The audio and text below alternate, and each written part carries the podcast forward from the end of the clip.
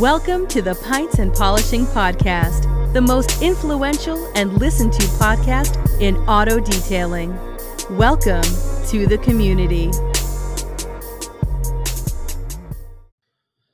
Hi, welcome to the Pints and Polishing Podcast. I'm Marshall. That's Nick. You can find us at hypercleanstore.com or go to the Hyperclean Specialist group on Facebook, and you will definitely find us both there.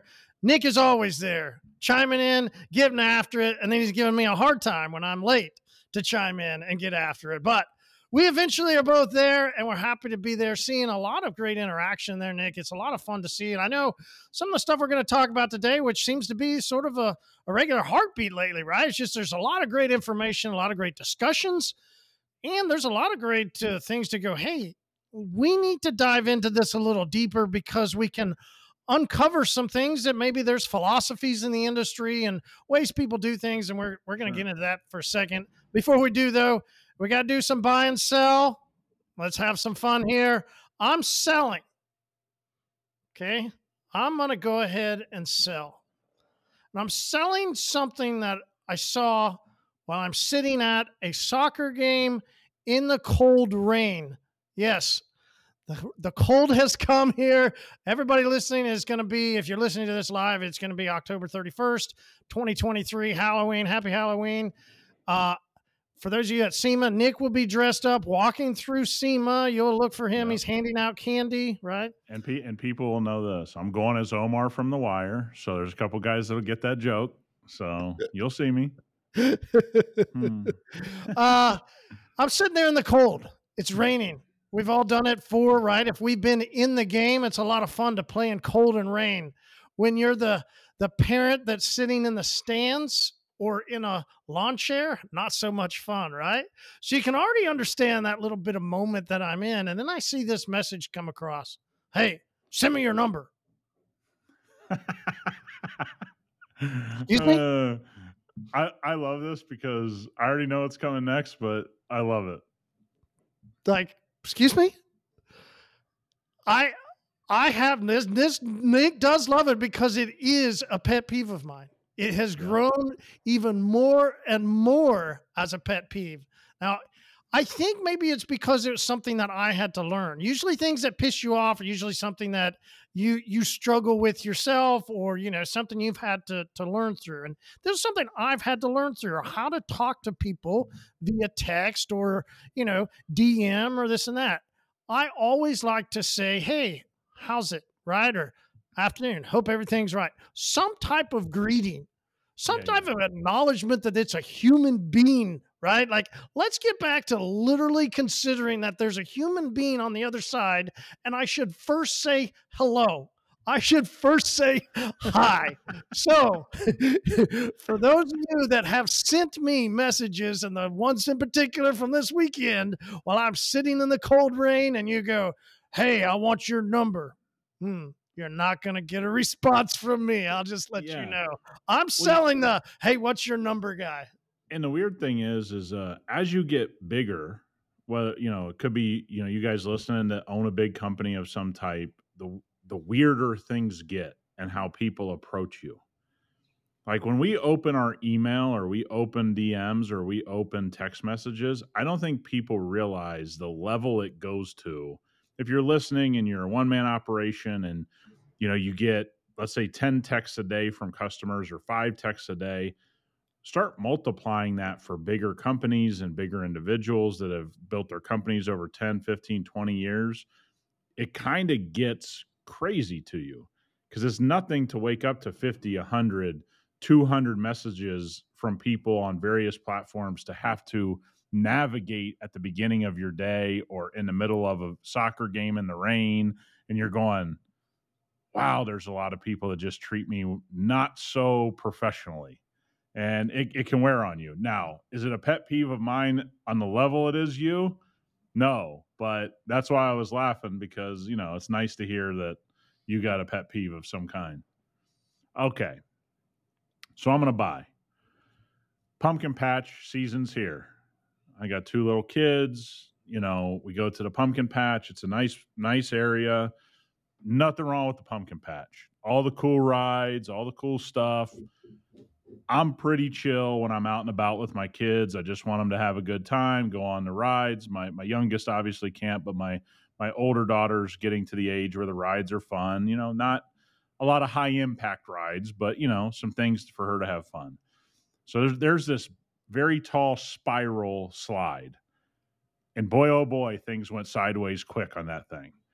So she she goes on this spiral slide. By the time she gets down, she's head first, flying off this thing. Somebody had greased the slide.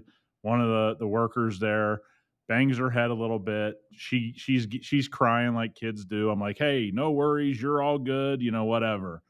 Seconds later, this kid comes flying down her age, a boy, whew, flies off of it, bangs his head, whatever. Their mom and dad are freaking out, whatever. But this is what I'm buying. The all time 2023 parent move is they are so mad, they walk about 50 feet to the worker who was running the little maze area and goes, This slide is really dangerous. You need to do something. And they're just ripping him a new one. Now, for anybody that's been to a carnival or a pumpkin patch, I wouldn't say that the gentlemen or the women working there are the most together individuals that you will ever meet in your life. Not a professional bunch. Nice people. I enjoyed my time there. I also don't think they're going to be fault, you know, uh, solving nuclear problems or anything like that. They're just sort of there working an hourly gig, no biggie. They're dressing this kid down, and he comes up with the funniest response I've ever heard. He goes, Yeah, I'll check on that when I get my next break. Now, this thing's like 50 feet away from him. He's not going anywhere. And these parents are walking away from this guy like, Can you believe that he won't go? Kid safety, blah, blah. I'm like, what, what happened? Your kid banged his head a little bit the 2023 parent that doesn't understand that, hey, your kid is at a carnival type situation, things aren't meant to go smoothly. Look at the rides, listen to the noises. Not exactly the most well maintained area you're ever going to go to. So I got to say, I'm buying watching these parents melt down and having to tell the people with me, don't do that. That kid can't help you we're all good. She's done crying. Let's go get on the next ride. So I got to say, I'm buying watching somebody really confused at what a carnival employee might do or might not do for $8 an hour. And I can imagine that carnivals in Las Vegas and in this certain area are probably a better run and better Carney S type uh, than you would find here in Tulsa, Oklahoma. Let's just get to the point, right? Like gonna, we I'm have to say this: it's all the same. It's all the same. I've I've I lived in Ohio. I've lived other places. It it's a traveling circus. I'm sure they do this stuff other places than than than than Las Vegas. It's all good, man. Like, did you not know what you were getting when you saw the rickety rides and the the craziness going on. I mean, isn't that kind of how you feel in Tulsa? It's like, hey, we're all kind of taking our life into our, our own hands here a little bit at all these events. No, there's this one that that so popular, you know, the one that spins around and kind of goes up, and you can, right? The guy here at, at the one that does it for us, you can see the motor oil or hydraulic oil. It's probably hydraulic oil, right? You can see the containers that where he's had to continually maintain it as it goes, and then he yeah goes and takes a rope and just sticks it around the thing so it can run. You're like, nailed it. Nailed it, right? have you seen, have you seen that video where people were like on one of those things trying to get it to lower because it was out of control at a state fair somewhere? It's like, dude, Mm-mm. the internet is forever, and these rides are always having something crazy happen. Don't dress down the eight dollar an hour guy. He ain't gonna help you. Okay. He it's just not his gig, man. He, he's going to take the tickets or he's going to look at your wristband and he's out. That's where he draws the line. But yeah, so I, am going to buy that. That was hilarious. All right, so we used to have a thing here that uh, was just a me thing, but I would tell people, "Hey, we'll trade beer for coatings." Right? Like, send me some beer, I'll send you a coating. It seems to be now that uh, well, I'm trading detailing for beer right? So we we do want to talk about the new YouTube style that's going to be coming out from HyperClean. New way to kind of look into us. Nick's going to be traveling here to HQ. We're going to put out some really fun stuff, and well, I've been doing more detailing, and I am drinking today just a little hazy IPA from Schlaf. Yeah, something Schlafly. I don't know. And this was just right detailing cars for the videos and I get free beer. Hey, wow. you guys get money. Nick particularly talks about you should take a lot of money, and I get beer. Hey, yeah. win-win for everybody. Win-win. So when I'm there, that my half of the six pack is still there. How's this work? I mean, this is happening at HQ, so I'm just wondering, is that coming out of your paycheck? I mean, what are we doing here? So we'll subtract that from your next payday. Uh, for three, I'll save these three if you're gonna drink them. I'll have one. Yeah, hey, I mean, right. hey, because if it's bad, I'm gonna go. Wow, you should have kept this for yourself. You won't like you it. Made a so real, you made a real mistake. Let me let me drink this one. All right, so Nick's coming in though. Like we said, there'll be a new YouTube channel. Nick, this has been a journey, right? And we put out in the specialist group, we put out a photo, and we've kind of showed some people some things going on. And this is something that you and I have kind of taken on as a project to go. How do we be different? How do we see what plays, but how do we be different? And how do we make sure that we give the viewers, listeners, people a part of the community something of value? Yeah, I think, you know, look, YouTube is a thing that everybody looks at a little differently. You know, everybody's running a YouTube for their own reasons. I think for us, it's to to to share the way we see products being used and process have a little fun. You know, we'll crack jokes. We're going to enjoy ourselves. That's what we do. I, I think one of the things that, that, that people don't understand is is that we want to provide information. There's a lot of guys at the beginning. There's a lot of guys that are running companies that want to become more efficient or see how something's properly used in our eyes. And it's not some kind of like money making venture on our side. It's more about putting out there information that can make it more clear of how we see the best way to use our system and, and our products. And, and this has been basically a two year conversation because as you start to build out this thought process, and and and you know this, you can only do so much on TikTok. You can only do so much on Instagram. And, and what happens is people see a video and they'll be like, "Well, can you show this a little more?" And it's like, dude, it's a minute. They're not giving us much time to really walk you through this. So this is going to be a lot more 5 10 15 minutes of doing things on cars and kind of showing different ways to use things give people a different understanding of how we see things working and you know we'll provide some efficiency things but a lot of it's just going to be going through the product and showing you ways to use it to your advantage. And so i think it's been a very long time coming and we know we need we knew we needed to do it but also we had to get a lot of projects off our plate. We had to get some development things out and about. We had to make a bigger product line before it really made sense for us to to engage in this type of, of procedure or this type of video making because you, you kind of need a lot of products for people to look at and, and understand. No, so as as we put it out there, you know, we appreciate everybody that is a listener. Go on over to the YouTube channel, right? Check out the new ways to not only as you hear what we have to say, now you visually get to see us put it into action, walking through step by steps. And it is product, process, and purpose that continues on over to YouTube. Uh, I, I'm gonna I'm gonna go ahead and and buy again. Sorry, Nick, I'm doing it anyway. I'm buying two star review guy. Done. oh, nothing says you're a manly man than using a fake name to leave a review. like, is there any weaker move that goes on in business and in life today than review guy?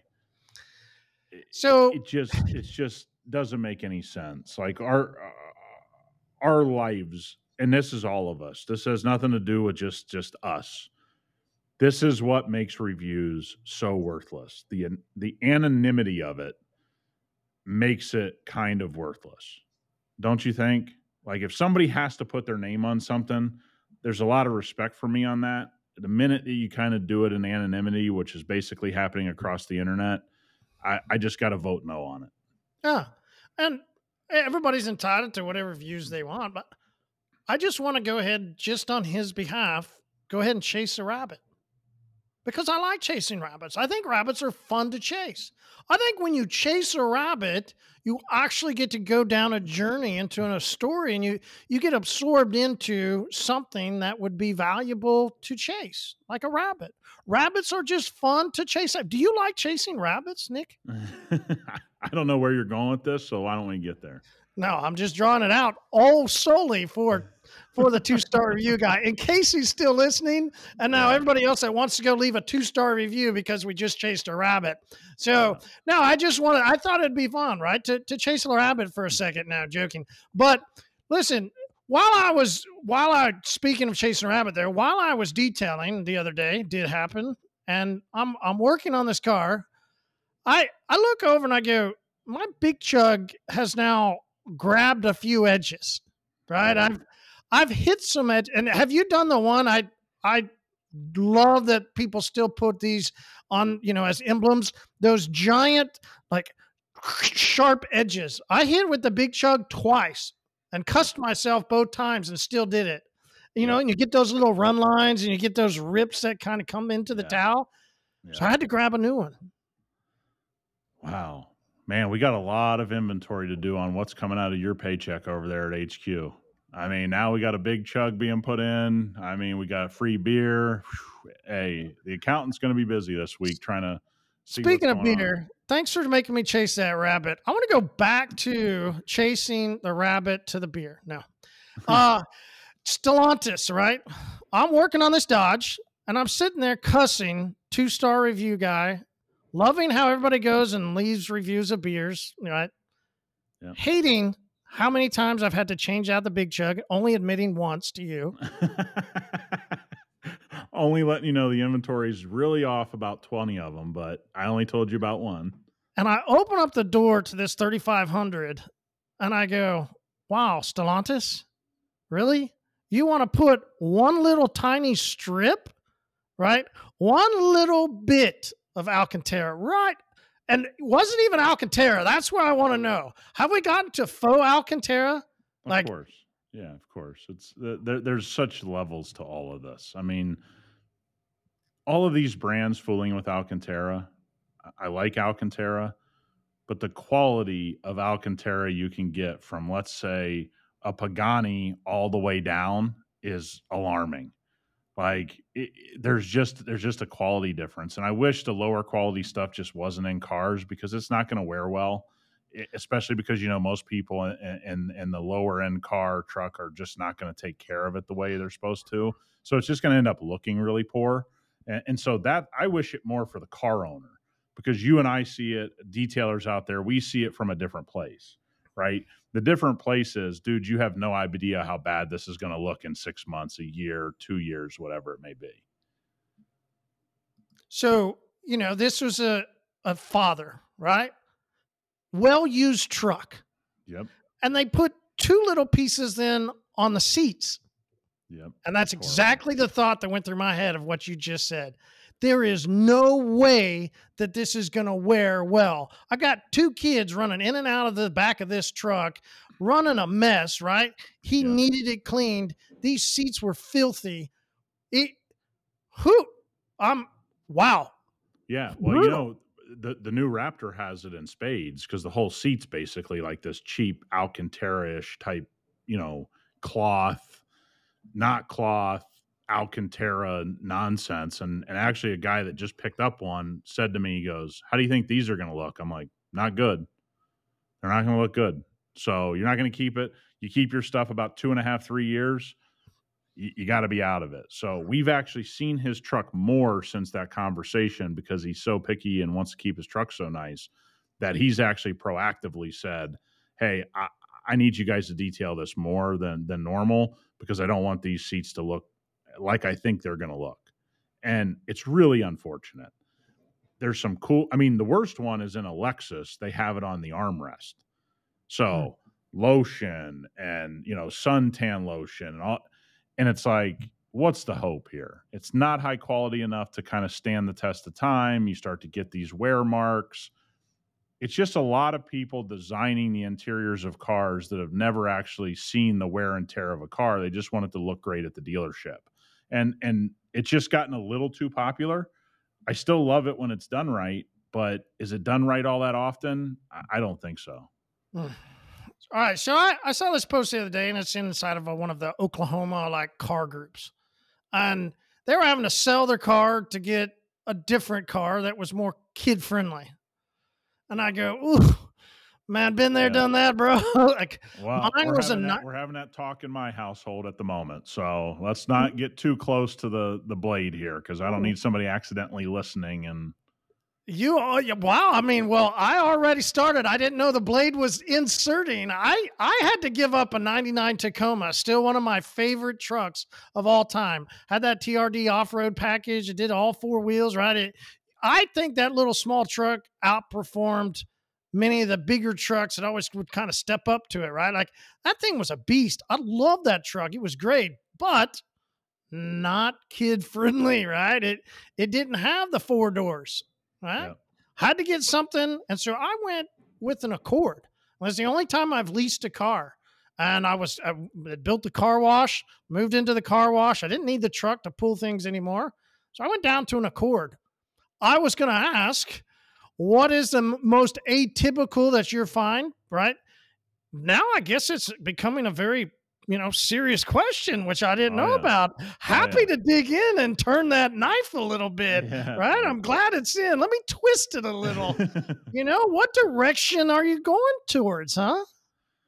Well, so I got an M3. It does have four. It is. A, it is a sedan. It's got four doors, but let's be honest, the back seat isn't the right size for the modern car seat. Which, by the way, the modern car seat's a little out of control. Ginormous. They're, they're, they're rather large and cumbersome. And again, I understand safety. Everybody can back off. I, I understand why they did it.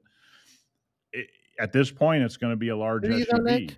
I mean, What's you that? let your kid go down those slides. Are you sure? Do you know safety? boy, oh boy, soft button issues. Just, I mean, you got to turn the knife, don't you, bud? Um, you know what I think it is is, is if I'm going to do it, you know, this is the conversation. If I'm selling, then I'm going to step up to an extremely large SUV so we never have this conversation again. You know, I'll get into something like a QX80 or some type of suburban or and it's like just to have it as the kids grow, have more friends, things like that. I don't ever want to have the conversation again. I fought I fought it off pretty good so far you know, let me be clear about that. We're not on the cusp of anything. Have I checked a few auction sites and gotten approved for a few auction sites to put this on? Yes, I have. It has not been submitted. No photos have been submitted. No auctions have been planned. But I also think if I am going to sell this, I got five or six guys here locally that I think I can sell it to. I'll get the price that I want or to go on an auction site. No plans right now, but yes, the you know, is this responsible to have? Now, I have like 50 vehicles in my name in some way. I think we can make do, but you know, the argument may win out and I just may say enough's enough. I get to drive enough cool cars every day of my life. I might as well just stop the fight at home, but right now I'm fending it off. I'm fending it off. Okay. So you went large and you didn't go safety. You didn't go, we've talked in the past, right? Isn't Volvo still considered one of the safest vehicles? I loved my Look, XC90. Like XC90. That was, yeah, yep, I like the XC90s. Loved, loved it. Uh, I, like I said, I went Accord. Not terrible. I know you're not going to Accord. I know that. Yeah. We're different places in life. I yeah. was at like 25, I think, 26, yeah, something like that. what you got to get. Yeah. I, I just think for me, if I'm going to do it, I want it to be no conversation ever again. And right now, we could use a little bit more space if we got another SUV. The other problem is, I think we're having a problem with third one on the way. Wow! No, hey, no, no, all right, congratulations. Hey, you better relax with that. Don't put that on me, Ricky Bobby. Um, no, I, I just think, you know, you don't realize how much space everything takes up. So if you want to take a road trip and then you got suitcases and you got strollers and you you do need a bigger SUV when they're smaller because there is a lot of nonsense you got to carry around. So, as you know, it's like 52 strollers. Yeah. You know, Well, every- wait till you get to soccer. Wait till you get to you see the guys that have these big giant and they they have these huge big almost like wheelbarrow things that they're rolling out their time. like, I mean, yeah. on? Put some cleats on and call it a day. Like, what what are we doing here? So, I you know, I don't know what I'll do. I mean, I guess it depends on on what it sells for. I, I do think if I could sell this for the price I want and come December get something, I think I'll be able to get a deal. I think we're going to see some pretty l- lower prices come November, December. I'll do it. If not, I'll just keep the thing right? Like I'll just keep it and maybe go get something else, I, I, you know, and keep it. I, I don't know. At this point in time, my house is pretty, you know, wired up with lots of vehicles, so I, I I'll have to sell something. You know, I'll have to sell a couple things probably just to get them out of the way. is that how she talked you into it? Oh, dude, don't don't do this. these these people listening right now have no idea how sensitive of a subject is. You know, and what it is is I'm the only one in my house that can drive a stick shift. If this thing wasn't a stick shift, I don't think I'd be having the argument. Now I've offered, hey, do you want to actually learn how to drive one of these? That I never get taken up on the offer, but yeah, I mean it, it, it's a topic. And, and by the way, I've had it over a year, and just so everybody knows, I, I really only keep this type of vehicle for about a year. I enjoy it and then sell it. That's kind of been my mo. So that's her whole argument. You know, it's about time you got rid of it. I mean, you know, pretty much this is what you do on our extra vehicle, and wouldn't it be nice? And that's kind of the conversation. All right, so I'm sure you'll clay bar it before you know you get rid of it. oh, Marty. As we keep saying, it's a great thing that you said. Clay bar is the most misunderstood thing in detailing. Can't argue there. I'm going to submit phase two. The most misunderstood thing in the auto detailing industry as a whole. so, not just the detailing aspect, but the entire industry. I'm gonna just gonna go ahead and lob it up there and toss it out there. MSDS of what they used to be known as, now known as SDS, right? Some people still call them by their old name. Many of us never understood why they changed the name, but the current term is SDS sheet. Most misunderstood in the industry because what's in it? How do you know what's in it? How do you know what's written down on there is what's in it? And what in the world does proprietary mean? Huh? Right? Most misunderstood thing has to be for me SDS. Yeah, you're pulling out a thread here that we've gotten a pretty heavy education for the last three years on, right? And so, so everybody understands. Every company writes their own SDS sheets. Okay, uh, meaning if you make products. Now, if you're white labeling products, you you get that SDS sheet from whoever's white labeling your products, right? So you don't necessarily make your own SDS. We at HyperClean have to make our own SDS sheets. And one of the things that we found is as you start to look around and test products, you go, man, this is a pretty acidic product. You pull up the SDS sheet and you go, this says it's between six and eight. That's not very acidic. It's pretty pretty close to pH neutral. But when we tested it, it was high in acidity you know, meaning it was way lower on the pH scale. It was much lower than six. And so, one of the things we need to share and make sure that we share our journey in this is that when you start talking to independent companies, raw material suppliers especially, they start to give you and chuckle while they're on the phone with you about your misunderstanding of what SDS sheets are. And these are friendly people that we love being in business with that have provided us a very clear explanation of SDS sheets don't mean anything. And that was pretty alarming for you and I to hear working with some of the biggest raw material suppliers in the chemical space as a whole, not just detailing. These guys, you're talking about the Dows, the Exxon Mobiles, you're talking about these big chemical suppliers that are like, yeah, man, that's not how this thing works. And you go, well, what do you mean? Well, you can write whatever you want on the SDS sheet. It doesn't mean anything. Now, Marty, I think you are kind of like me. Maybe I'm wrong. That was a pretty alarming thing to hear, not once, not twice, not five times, but 10 or more times in the last three years from very highly qualified individuals. Well, we can go back to, well, when you first kind of came on, and that was one of the things after a couple months, right? It was like, hey, all right, I need to get this SDS sheet. We need it. And they're like, well, what do we need an SDS sheet for? And I was like, dude, SDS is gold. Like you have to have an SDS sheet. And you do. We do. Right. So, but it used to be to me, I think, in my journey as SDS was gold, as meaning like whatever a product that you had, then here's the sheet, the safety data sheet that is going to tell you all about the product. Wrong. Wrong. Way wrong. That's not what an SDS sheet is for. No. And no. that was kind of how I had a. I love where you said it. Like when we were talking to these people and they began to explain it to us, I misunderstood, right? Like I thought it was supposed to be a data sheet, right? Of here's everything, but it's safety data. Let's go back to that first word, not data about the product the data is about the safety. Yep. The only people in the industry that care about the safety, number one, are the transportation companies.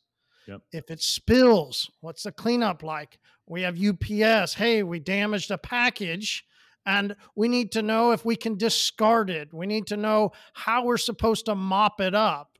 Well, yep. you're supposed to put a mop on it and wipe it, right? But we can't say that. Yeah. We have yeah. this sheet that goes over all the ways that you're supposed to care for it if it's been spilled.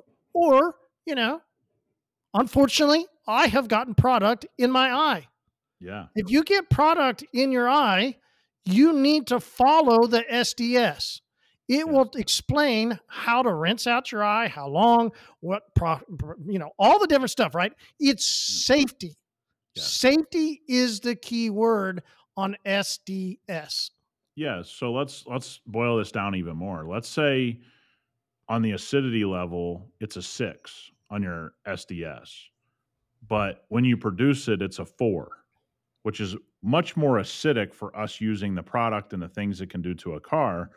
But the washing of your eyes and the mopping it up and the cleaning it up if it spills is exactly the same.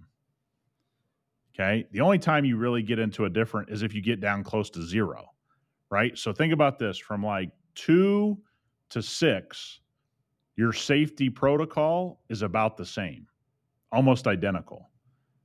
So I can make people believe I have an iron remover that's six to eight on my SDS sheet. But the only thing, like you said, that matters on the SDS sheet is how to clean up, or if you get it in your eye or whatever, you swallow some or whatever that is almost identical for like four or five bars on the on the uh, you know pH scale. So do I have to tell you it's a lot more acidic? If the safety's the same, guess what number I can play with? And this is where it becomes really important to be in business with the right companies. I'm not saying anybody's doing anything. I, I don't know. I know some products you and I have tested and go, oh, this is heavy acid. We'll pull up the SDS sheet, and guess what will happen? Just like you know, just like I know, what's going to happen is we're going to see that six to eight number. We'll put it in our little tester machine, it'll be this is three and a half. This is four. Now, in the SDS world, that's not a huge difference on the cleanup. In the car world, that's the difference between burning and not burning a rim. So on the SDS sheet, nobody's technically doing anything wrong. In the car world, the difference in those three or four points on the pH scale is the difference between burning a rim and not burning a rim. Right? Burning some paint not burning paint. So if everyone wants to know why car washes can get out of control chemically, Imagine if all those people went on the SDS sheets and they cranked up the acidity on something or the the concentration level thinking this is a 6 when the manufacturer really gave them something that was a 4 all of a sudden burn burn burn burn i'm telling you it was an education for you and i Mm-hmm. right there's a bunch of wiggle room in this stuff and more than likely somebody writing the sds sheet at most big companies is making 10 or 12 bucks an hour to copy and paste a whole bunch of stuff and that goes for the biggest chemical companies in the world. This isn't like, you know, Joe Blow's making it in the back of his garage. This is Oh, everywhere. 12 bucks an hour. I need a raise. What the hell? Well, you got you get a lot of free product. So it's 12 bucks an hour plus all the all the free stuff you get to take off the shelf, evidently. Beer, free beer. Be- 12 bucks an beer hour, free beer. chugs. You know, that stuff's not Uh, free, Marty. So for me, I think it definitely one, as I said a second ago, is there's a part where people will go, yeah, you know, but it does list what's in it. That's not always true. It doesn't never true. actually, it doesn't list what's all in it. And there's a word that I started editing out ours and started using this word because I started finding it so much is proprietary. Well, fuck it. Why, if not everybody else is going to put out every single thing that's in it because they don't, then fuck it. We're going to start using that word proprietary. And Yeah. you, you you begin to go through everything. And the, the reason why I bring this up, but as we, you know, before we move on to the next thing is because you, you mentioned something there of, you know, hey, if I feel like a product is going to perform different, then I could go look at this company's SDA. Well, no, that that's not true either. You you actually can't use an SDS sheet to go look at the way a product is supposed to act on a car, which is was basically your point. I just wanted to reiterate it in a in a different way. Yeah, and look, there's percentages, right? Everything less than what four and a half percent, five percent, doesn't really have to be listed. And, and this is what people need to hear. No one's monitoring this. Hmm. Let me make something clear. Unless you have a chemical spill like they had in Ohio on the railroad, that's the only time this stuff's ever going to be looked at, right? And that's for extremely hazardous material that's in a spill situation right? Now there's a liability. When you're talking about what we work with, soaps and cleaners, and even if a million gallons spilled, there's no environmental disaster, right? So there is no government agency. There is nobody monitoring what a million companies aco- across the US that are in the chemical space in some way, shape, or form, whether it be household or cars or whatever. There's nobody monitoring this. And matter of fact, we heard something from a guy. He goes, These are more of a nuisance than they are helpful. Remember when he said those words? And we had him explain it for 25 minutes. He's been in this bit, been in the raw material business for 30 years. He goes, This is out of control. It started with the right idea. Nobody monitors it. It's become a complete shit show. I wish it weren't this way because it's not helping anybody. This wasn't some angry guy. He was just a guy that works at the company.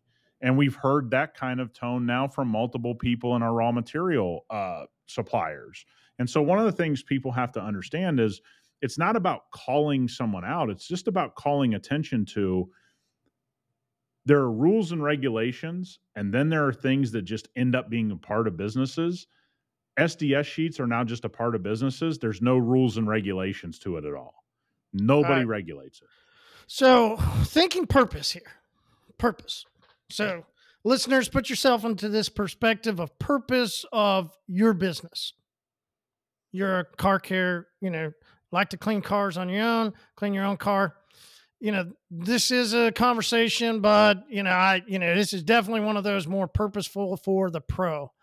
And and we're talking about should we be niche or should we run a full service business? Should we be niche down to, you know, I only do this and I only work with customers who want to do this. And you, this can be X, Y, and Z, right? You could list out whatever. Some people are like, I only do interiors. I only do scratch repair. I only do wheel repair. I only do, right? Fill in the blank, whatever you want to say. And I don't mess with anybody that does not want to be specifically niche down the way I am. Then there's other people in the business that are, we would call them a full service business. They're going to, anything under the sun that they feel that they are appropriate to do as a business and handling with their customers, they are going to do the entire realm of it all. Yep. So, where does somebody that's listening, where do they fall in on that? What side of the camp? Where do they go? And that's kind of how they can begin. And we're going to use this word more as lens. As we get into lens, right? They're going to use that to figure out, you know, as they lens into where they're at. So when we figure that out, then we ask ourselves the question, Nick, is there a perfect customer for us? oh boy. I didn't know you were going to ask this question, but the answer is no. There's no such thing as a perfect customer. I get to work with a lot of awesome people, a lot of very wealthy car collector types, and everybody says they would love to be in business with those people. But I got news for you: every nobody's a perfect customer. And what I would have said, uh, you know, I started detailing cars in 1998, and, and I had a belief system in 1998, and then I worked some more, and I had a different belief system. Then I worked some more for somebody else, and I had a belief system, and then I got into business for myself and I had a belief system. And then when I wanted to grow, my belief system changed a little bit. I saw things a little differently. And 13 years into business ownership, I think I see things drastically different from a completely different lens or through a completely different lens than I did 13 years ago. The perfect client for any of us, I think, falls into a simple thing. Are they respectful? Do they treat you and your team well, or just you if it's just you? And do they pay what you're asking them to pay? And that's pretty much the end of it for me because everyone's going to do what they're going to do with their car. And this idea that everyone's going to treat their car perfectly and they're going to do exactly what you say and and this is the perfect customer that that just never comes around as much as you think it's going to. We deal with thousands of cars a month. Over a thousand and, and I tell people this all the time. I just want somebody who's res- respectful and will pay what we ask them to pay and and and be a good customer in that way. The rest of it's going to fall where it's going to fall. Okay. In marketing, you know, you you're taught this theory that you're supposed to go through and pick out a customer profile and you define out your customer the way that would fit best for you know philosophies of i guess you know the way that that interaction between customer and uh, you know business would be. And so you're supposed to go through and there's some people that they really they they narrow it down to i want my customer to do this this this and they will uh, drive this type of car. They're going to be right? And all valuable things all valuable things to to have customer profiles and to market towards certain customers. I think that's been a journey for me is is learning uh doing everything for anybody and then doing things as a business for certain types of people that we would do best in business with. And that that's a little different than, you know, I only deal with there's some details like I only deal with people that do this, this, and this. And that's sort of where I wanted to to to take a moment here is thinking through that differences of philosophies. Is there a perfect customer on their habits with their car? You know, ooh, are there perfect customers that would only do certain things the way we want them to do it? Hmm, maybe. Maybe there are. That's going to be so hard to find, though. Consistently. Hard to find consistently, right? Because, and I think here's the lens I want everybody to think about it. The, the, the thing that guys get really worked up on online is they're a single guy, maybe getting their start or they're 10 years into their career and they're still on their own. You're going to see the business of detailing through a certain lens But if you want to grow and be able to support a team of of individuals that that work with you on your team, you're going to have to see it through a different lens. Right? Because you're going to need to bring in work and you're going to need to keep your team busy. And so a lot of people get very very ideological online or or in their business and I only work with these types of people. Well, that's that can work if you're trying to say stay ultra small and not build a huge business. The same can go for the DIYer, right? You don't have to build the most complete system. You can try 5,000 products and convince yourself you're doing the right thing, but guess what? You're only screwing up your car. So you're only seeing it through this really tiny lens the guys I get the most information from today are usually guys that have branched out and brought in some team members and see the world of cars through a completely wider lens of how customers are really acting because they deal with a bunch of them. And the only and, and it's a statistical thing, right? The less the, the the less amount of people I deal with, the the more narrow I can be. But if I really want to have success and grow my business, I'm going to have to deal with a wider array of customers. And they're going to give me a more accurate depiction of what the average customer, even if I'm in the high end, what's the average high end customer really like? Well, if I have one high end customer, I don't know what the average customer's like. But if I have a hundred high end customers, now I can get a feel for wow, 100 high end customers and they all act differently. There is no profile. They're all of a certain type of wealth. So they fit in the profile of they have the money, but they all treat their cars differently. They all do things differently. They all, they all drive them differently. They all take care of them differently. And so now you start to get a, a, an accurate representation as you deal with a wider array of people of what is actually going on in the market and and that's where guys get ideological is usually the guys that have stayed a little bit smaller or maybe you're a DIYer that that just works on your own cars and I think that stuff's great but also tap into those guys and gals that deal with a lot more customers to start to realize hey where can I find my niche and widen my niche and see things through a little bit of a different lens that's what my career taught me I thought of things way differently 10 years ago when I was smaller than now and I'm I'm happy for the journey I have because now I got a more accurate depiction of how the car world actually works from an owner's perspective. And I think some people are going to kind of question here for a moment. They're going to question, well, I can't just take everybody. So you don't take everybody that calls True. you. True. You don't. But one theory that you know if I've got to have all these people to kind of find my, then that means I got to take everybody. But that's not true either, right? There there are things that you deny people for, right? There there are things that disqualify somebody from being your customer. Yeah, my, and that's where I get back to the respect thing. If somebody respects and is trying to ask questions and learn what they should do with their car, I'll do business with anybody. I don't care what kind of car anybody drives. I started I stopped worrying about that over a decade ago. I care that they're asking questions and I'm asking questions and are giving thoughtful answers so we can get to the bottom of what we can do to help them enjoy their car more. The next part is if they pay my price and everything's been on the up and up and respectful, I'm good. I, am in. The only red flag that I've ever really shared consistently on this podcast are those customers that blatantly show disrespect on the phone or through messages or how they carry themselves.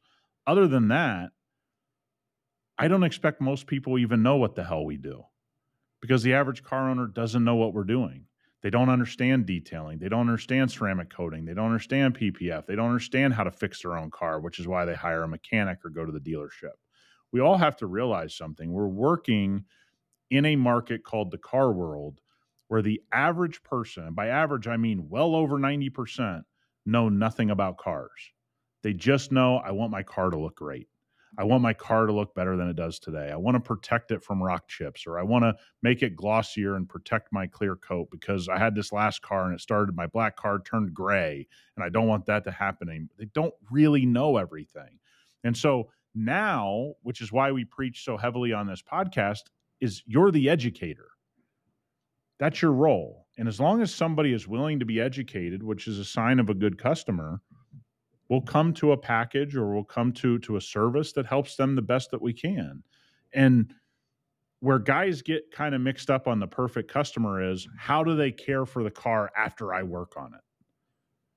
That's not how I view it. I just view it through will they pay my price and are they a respectful person? They do those things. I don't really have any other, you know, qualms with doing business with them. Uh, you're right. There are people that uh, they'll deny customers because of their habits. The way that that customer might use their vehicle when they aren't using this detailer service. This is rampant through the industry. You find this in group after group. You find it in you know all throughout it's it's interesting and, and it's i think a lot of it has stemmed which i know it has a lot of it has stemmed from ceramic coatings we didn't have this argument before before ceramic coatings there was no discussion about it it really is just about ceramic coatings and if somebody wants to have a ceramic coating put on their vehicle then should they be allowed to use the vehicle the way they want to use it should they clean the car the way they want to clean the car or should they be forced to do certain things, right? Like this becomes that part of the question. Um, and this is this is where I want to ask a second question towards that, right? What would allow somebody to change their view? Let's say I'm I'm the guy that views a customer should only do the way I think, my philosophy what do you think could change somebody's philosophy to where they listen? I was a mobile detailer that then saw a car wash opportunity, and I go, wow. Yeah. Yep. but there's a lot of detailers that would go, hell no, brother. Yeah. You can't be I, a car wash guy. I, I've said this before. The thing that changes everybody is when they get offered a lot of money. Right. So I got a customer uh, that I've had for over 10 years that has an, an immaculate uh, collection of Ferraris, meaning immaculate in his taste of Ferraris. Uh, he will never purchase paint polishing, and the cars need polishing. They they they need some love. Never going to happen.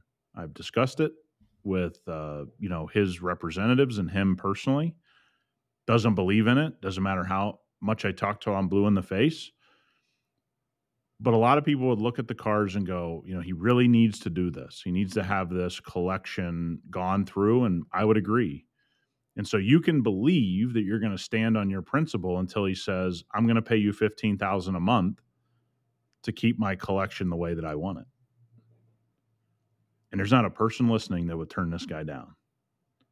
A, being in business with him is fantastic. It's got a lot of perks besides just the monthly check. He gives you tickets to anything you want. He's a billionaire. Coolest dude on the planet. Great to my guys. Sees my guys working on his cars, so come up, dap them up. How's your kids? What you doing? How you been? Money changes the lens with which people hold on to these ideologies. So there's not a person listening to this who's a professional that would tell me, well, I wouldn't take that job. He's not doing things the right way. Well, 99% of detailing businesses never make $15,000 in one month ever in their history. You're just going to turn the money away. Don't believe you're going to do that. It's easy to say when you've never been offered that money. You were offered an opportunity to be involved in a multi million dollar car wash it's easy to say you wouldn't take that opportunity, but guess what? You you'll never get that opportunity, so it's easy to say. We see this most likely in sports. Oh, I wouldn't have thrown that pass. Well, you're not going to have to worry about it because you're not getting invited to camp. Right? So it's easy for all of us to say that. Why do you do that? Well, we all are guilty of that, right? You're sitting on your couch like, what the hell was he thinking?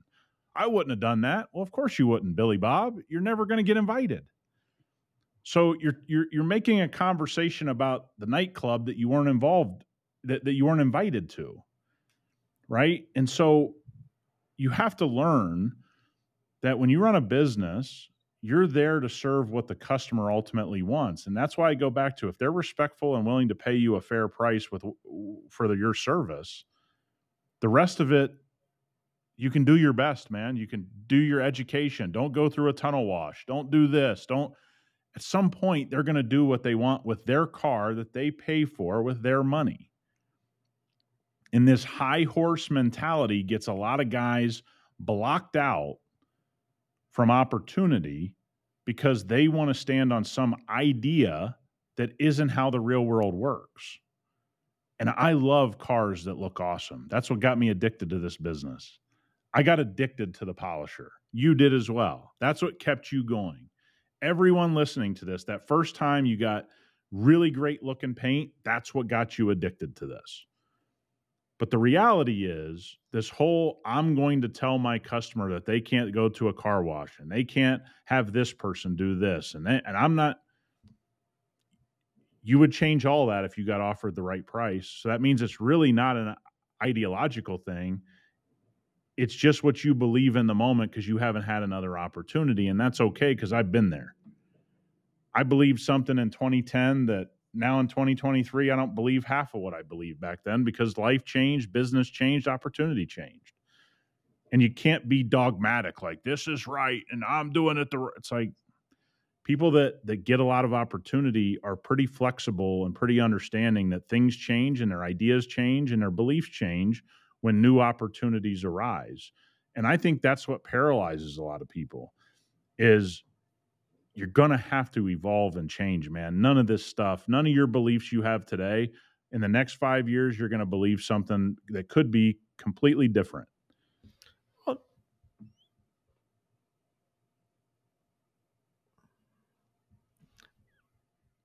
And what I love about what you said with, you know, the journey in a sense is no matter where you fall in, was I talking a second ago of, you know, you could be on this spectrum or you could be on this part of the spectrum. No matter where you fall, you get the opportunity to to journey into whichever direction you want to go that is best for you and best for your customers and best for your business. The purpose, right, is to be what's best for the customer. Number one rule in business, right, Nick? So doing what's best for the customer could be that you stay niche because maybe that's as best that you can be for the people that want to do business with you. For those of you that do want to go beyond, right? Because there's a lot of listeners that really want to make sure that they have a 15 year, 20 year, long term career with, you know, multiple team members that, and, you know, they have this idea of where they want to be and what they want to do. They don't want to deny customers. They also don't want to mess with a lot of the customers that, that they deal with.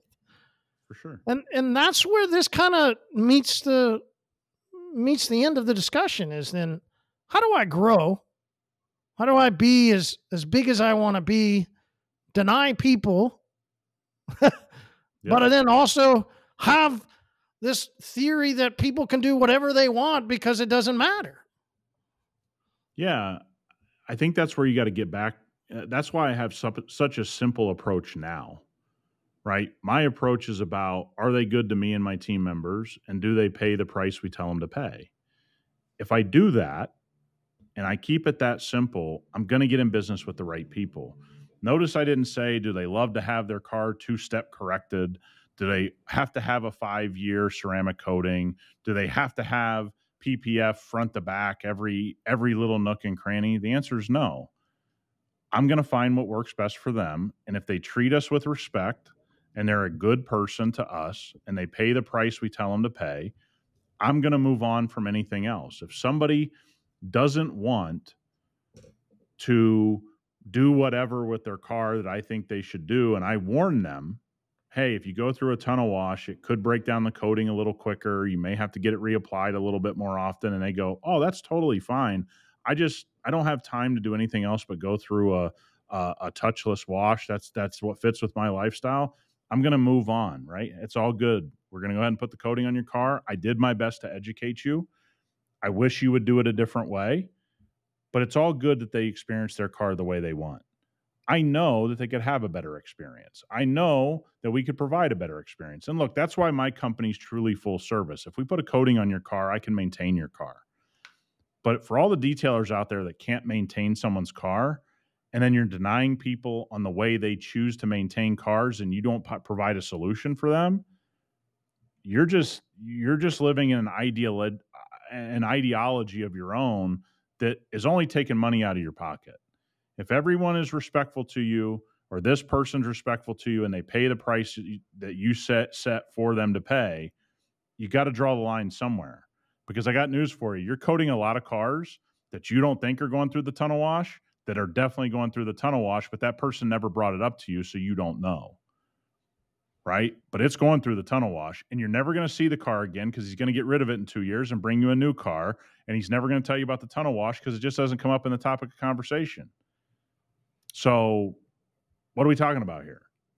What if we're not even talking about the tunnel wash? Because there's a lot of us detailers that we'd consider ourselves maybe a little bit more on the higher end, and then sometimes we look in customers' cars and we see a receipt or a business card for a we'd consider a lower end detailer, right? Like yeah. let's oh, even yeah. go there, right? Like I it's not even right for me to complain about that.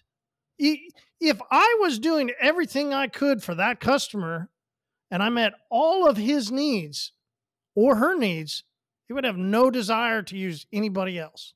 Yeah. But it, look, if you, if you're a smaller guy and you're like, "Hey, I can't do all these these coating jobs and do maintenance," I completely understand that. Yeah. But now you got to realize that they have to solve the daily problem of keeping their car clean to them in the way that they see fit because you don't offer the service, which is okay. But getting all having your feathers ruffled because somebody doesn't maintain the car the way you want, yet you don't offer the maintenance part of it I think it's just one of those weird places people have gotten. And look, you're the one missing out on money, not me. I'm not missing out on any money. You are. And that's okay. It's your life, it's your business. You can do what you want. But how much of that is just some some weird like ideological thing that maybe you need to take a harder look at and go, yeah, I'm going to soften my stance on that a little bit the things I've softened my stance on as I've gotten bigger and bigger in business and met more and more good people that own cars, I realize there is no perfect client. There is no perfect human being to be in business with. No one's going to listen to you 100% of the time. Okay. They're all going to do what they want. And so, guess what? Educate, do your best. If they're respectful to you and your team and they pay the price you tell them, you got to draw the line there. Do your best job do what they paid you to do, move on with your life. That's my motto today, 13 years into business. I wish it was my motto in 2010, but I had the same ideological problems. Hey, you need to do this, you need it, but I wasn't able to do everything. I wasn't able to support all the things they needed done. So I had to I had to give and take a little bit and, and broaden my horizons and, and change my belief system a little bit to accurately depict how to be in business. All right. So if, if you're listening and you go, man, I'd, I'd really like to chime in on this, I'd love to weigh into my view, my discussions, and what I want to say, then come over to the HyperClean Specialist Group this Wednesday, 7:30 Central. You can go in and we're going to be having the community pub. Let's have a conversation. Let's discuss this. It's a great topic for everybody to come in and let's have a group community discussion See everybody there, 7:30 in Hyperclean Specialist Group on Facebook. Great episode, Nick. Enjoy SEMA. Everybody at SEMA, enjoy. Everybody have a happy Halloween. Eat lots of candy. Nick will be there handing out candy at SEMA. so go grab it. All right, guys. We'll talk to you next week.